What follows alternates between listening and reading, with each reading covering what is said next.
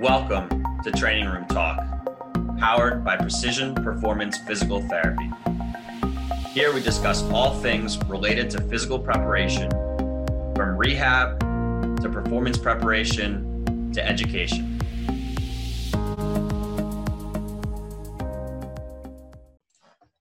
Hello, everyone. Welcome back to Training Room Talk, powered by Precision Performance Physical Therapy. Um, I'm Dr. John Herding, here with Dr. Nick Perugini. How's it going, guys? And Coach Rob Rabina. How are you doing?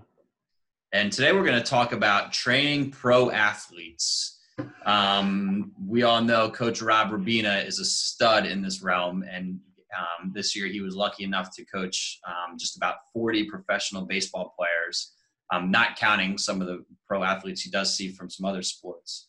Um, so basically, what we want to um, talk about today is give you guys some insight in how to get pro athletes. If you um, want to train them, um, what the perception is versus reality, and talking about um, pro athletes, it's their job, so it needs to be approached in that way.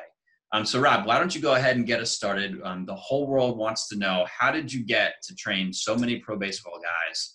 Um, and and were there specific tips and tools or things that you would suggest young coaches that want to train pro athletes focus on yeah, so I think when it comes to training pro athletes, my uh, I can just start with how I got started. Not not sure this is the right way to go about it, or this is something that I would recommend, but this is just what I did. Um, you know, I think first and foremost, um, you first have to be really good at what you do. Um, so that's where educating yourself, taking courses, um, reading books, videos, observing other coaches perform um, what they do.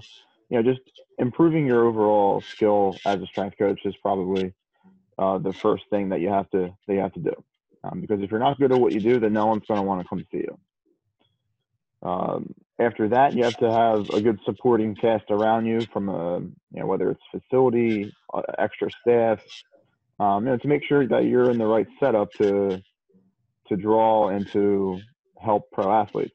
Um, for example, not many pro athletes want to go to some big commercial gym. You know, they just don't want to be bothered by that. So make sure that you're in the right setup and setting to attract athletes.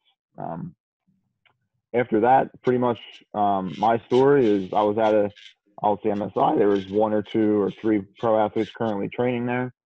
And um, when, I, when I started, I started with those couple. I think my first off season, I think I had four pro athletes. Um, you know, and then uh, from there, I went to over the summer training college athletes, and then the following off season we had a, I think I doubled to ten in my second season, um, and then the following off season doubled again, and now you know we're in our, we're in our sixth sixth off season where we saw 40 athletes every day. So I think it's you know over time it's it's about growth and recognizing that hey, like it's okay to train one or two or three or four, you know, elite athletes, um, and recognize that hey, it, does take some time. Um, things that have helped me is is obviously when you're when you do this for a long time, you will see athletes go from high school to pros, from high school to college to pro. So you get to be with athletes through through their journey, and you know you can you can get athletes that way. Um, I think also the biggest thing that's helped me is is just word of mouth and referrals, and how you get those two ways of getting athletes is again by doing a good job and providing a service that that pro athletes like to do. Um, you know, so that's those have been the two avenues for me that have really helped me grow my, my pro athlete um, clientele. Um, not through social media, not through you know, going to spring training games. Like I haven't haven't done any of those things, and you know, there's this X number of clients that I have. So, I mean, that's that's my quick story about how I've gotten the athletes to where I'm at, um, and some of the recommendations that I would have um, about how you get pro athletes. Again, like you know, be in a good setting, you know, have the right people around you, uh, and do a kick-ass job. Because uh, in reality, if you do a bad job um, or you're not intelligent, then no one's going to want to come see it. It's that simple. Rob, what were what were some of the things you know if you were to you know rewind you know five years back, right, and and before you've you know really had experience working with pro athletes, maybe what were some of the you know beliefs or expectations that you had about working with professional athletes, and then you know as you started to gain experience working with those athletes, one of the what are some of the things that maybe like how you know how your your outlook on working with professional athletes how has that changed over time? Yeah i mean when i first started i first thought that i had to be watching every single rep every single exercise. You know i was like and almost oh my god like this is a pro athlete. What do i do? I don't want to get them worse. I don't want to hurt them. I don't want to make sure I want to make sure their technique's good at all times. Um, so I was, you know, a little bit, I would say, over the top with some of my maybe coaching, a little bit too hovering, if that makes sense. Uh, where, you know, as I've grown and have been around pro athletes more, you know, having a little bit of feel is, is probably something that I have adjusted with and has have adapted my training and coaching style. You know, and by having feel, that just means, you know, knowing that hey, most pro athletes move pretty well. You know, they're already the one percent of the one percent when it comes to their sport. Sometimes that applies to their movement and exercise, and sometimes that doesn't. You know, but for the most part, they move pretty well. Um, you tell them to do something, they're going to do it right. You know, fairly quickly. Um, so I think just understanding the culture and the you know just that they don't need a hovering coach all the time has been something that I've learned and adapted over over time and you know realize that these people are just regular people. They're just like you and me. They're just like high school athletes. You know they're just really good at their sport. So you know I think as long as you understand why they're in the building understand you know hey you're still going to build relationships with them. You're still going to care about them just like you would any other athlete I think that's something that you know you just you just continue to do what you do, whether you, you meet someone that makes four million dollars a year or they make a hundred thousand dollars a year. You know, you're going to treat them the same, just like you would any other athlete that enters the gym. Um, you know, you can't be in can't be in awe or you know can't be in shock. someone comes to your gym that makes a lot of money or is really good at their sport. Yeah. So again, that's just like having some feel and realizing that let's say like they're just like another guy, and you have to treat them like that. I, I think that's a huge point you just made, Rob. I think um, they are just like every other guy, and they're coming to you for your expertise, right? Um, some of them know a lot about training and have been training for a while, and some of them have don't know anything about training and maybe just started training when they got drafted, right?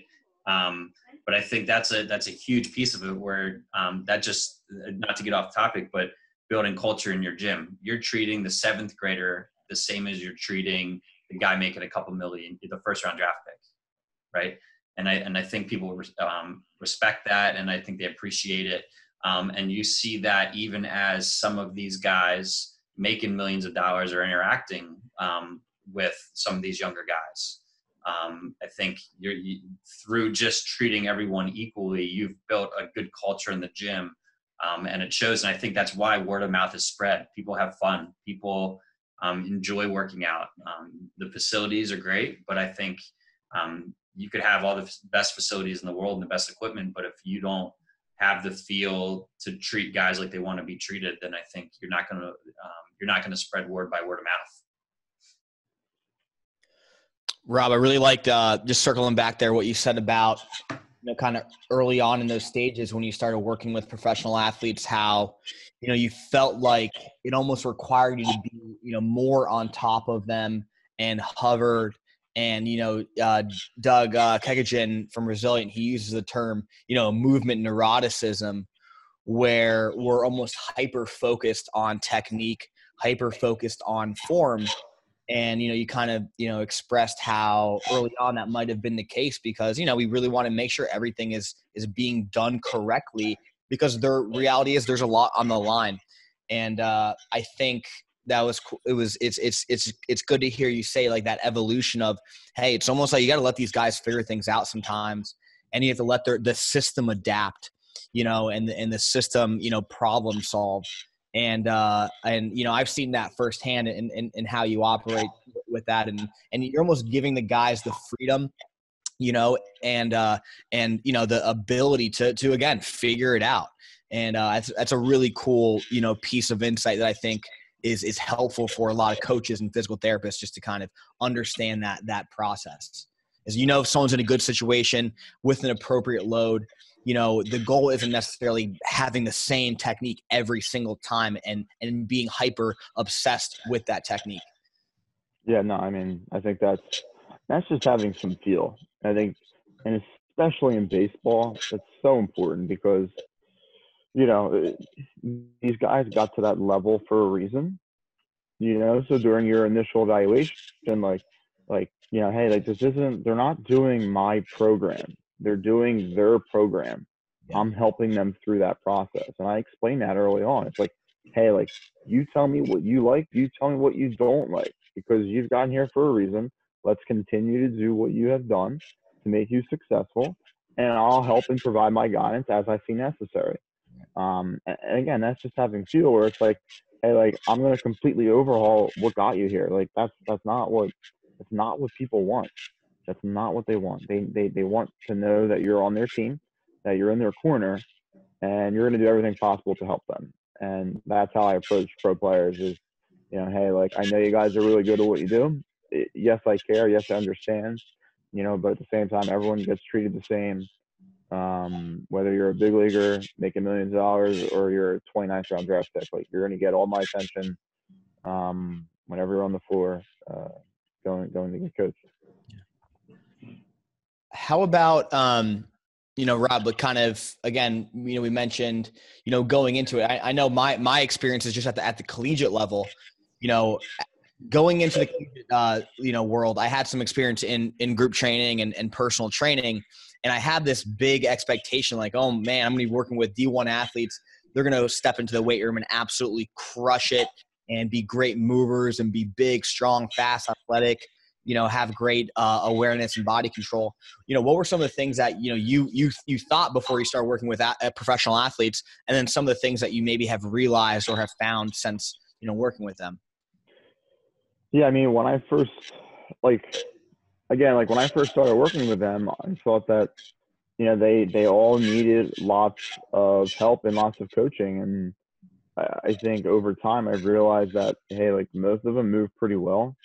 Um, it, you know, I think that's one thing. Another thing is, uh, like, I don't know how to explain this, but I think I thought most pro athletes would be really strong, and most of them aren't especially in the sport of baseball, where like I have pro athletes that throw 90 plus that can't deadlift 300 pounds, and I have athletes that throw 90 plus and can deadlift 400 pounds.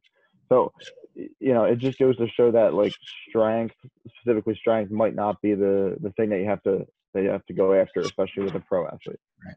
Um, you know, if you have someone and I think this just this comes back to the evaluation. And I think this is you know pretty much my job when it comes to an evaluation with a pro athlete is let's find something, let's find the lowest hanging fruit that they're not good at, and let's let's bring that up to the other other areas that they are here to train. For example, like I'm finding their weakest link.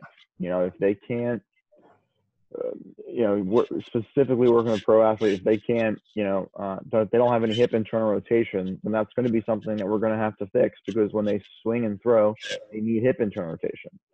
You know, so we have to find what they're not good at and try to correct it and fix it. And and early on, that was something that I didn't really, you know, I just thought, hey, like let's just keep getting strong, and that's what I did with college athletes. That's what I did with high school athletes. But when you work with pro athletes, you have to find that one thing that you think is holding them back and you attack it. So it's yeah. like you're doing a lot of enhancing um, of a, of their program, right? like you're you're finding that one thing that enhances what they like to do or what they've been doing, or like you're not drastically changing programs for the most part. For the most part, no. Um, now you can make the argument that like Rob, why aren't you attacking something that they're really good at already? in my opinion, I just don't think that's the way to go.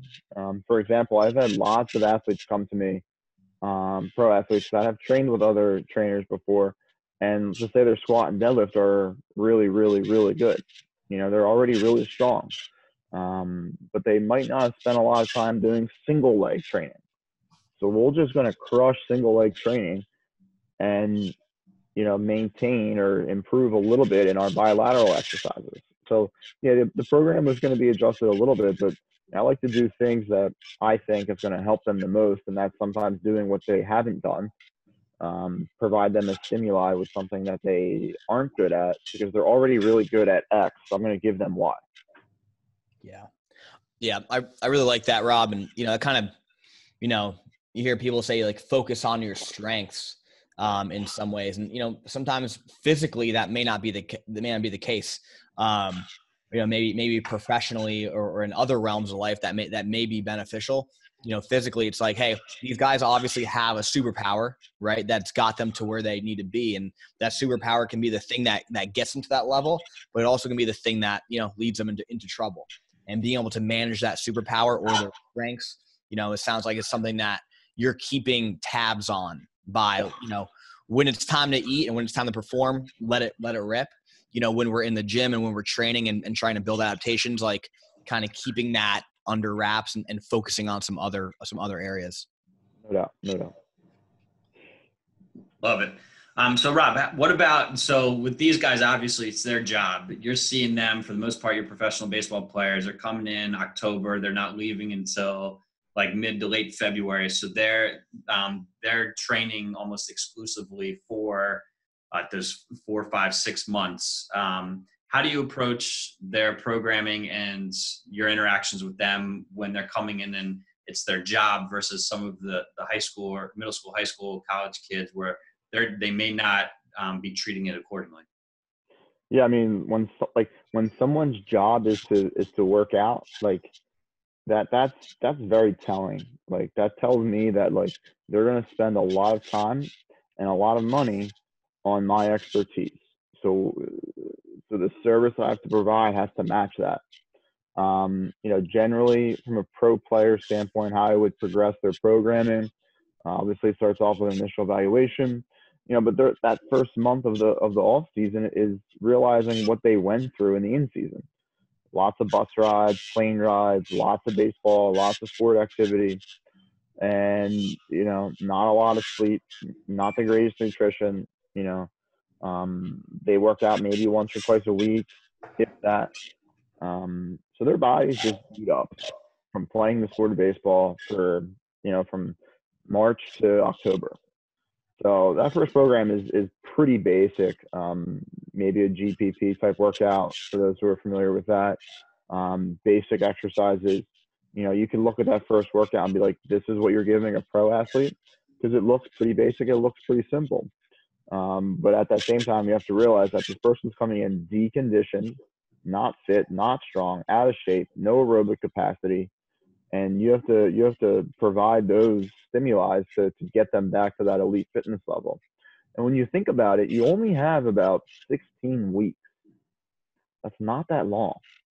Um, and I think one thing that I've changed and have come to realize with 16 weeks is you know, a lot of coaches love to program deloads. And this is one thing I've completely changed with my pro athletes over time is, you know, I would maybe hit like a light deload every every four weeks or so. You know. Um, and if you think about that, what I lose is uh, almost four weeks of training. Yeah, yeah, a, a deload has its has its place, has its purpose.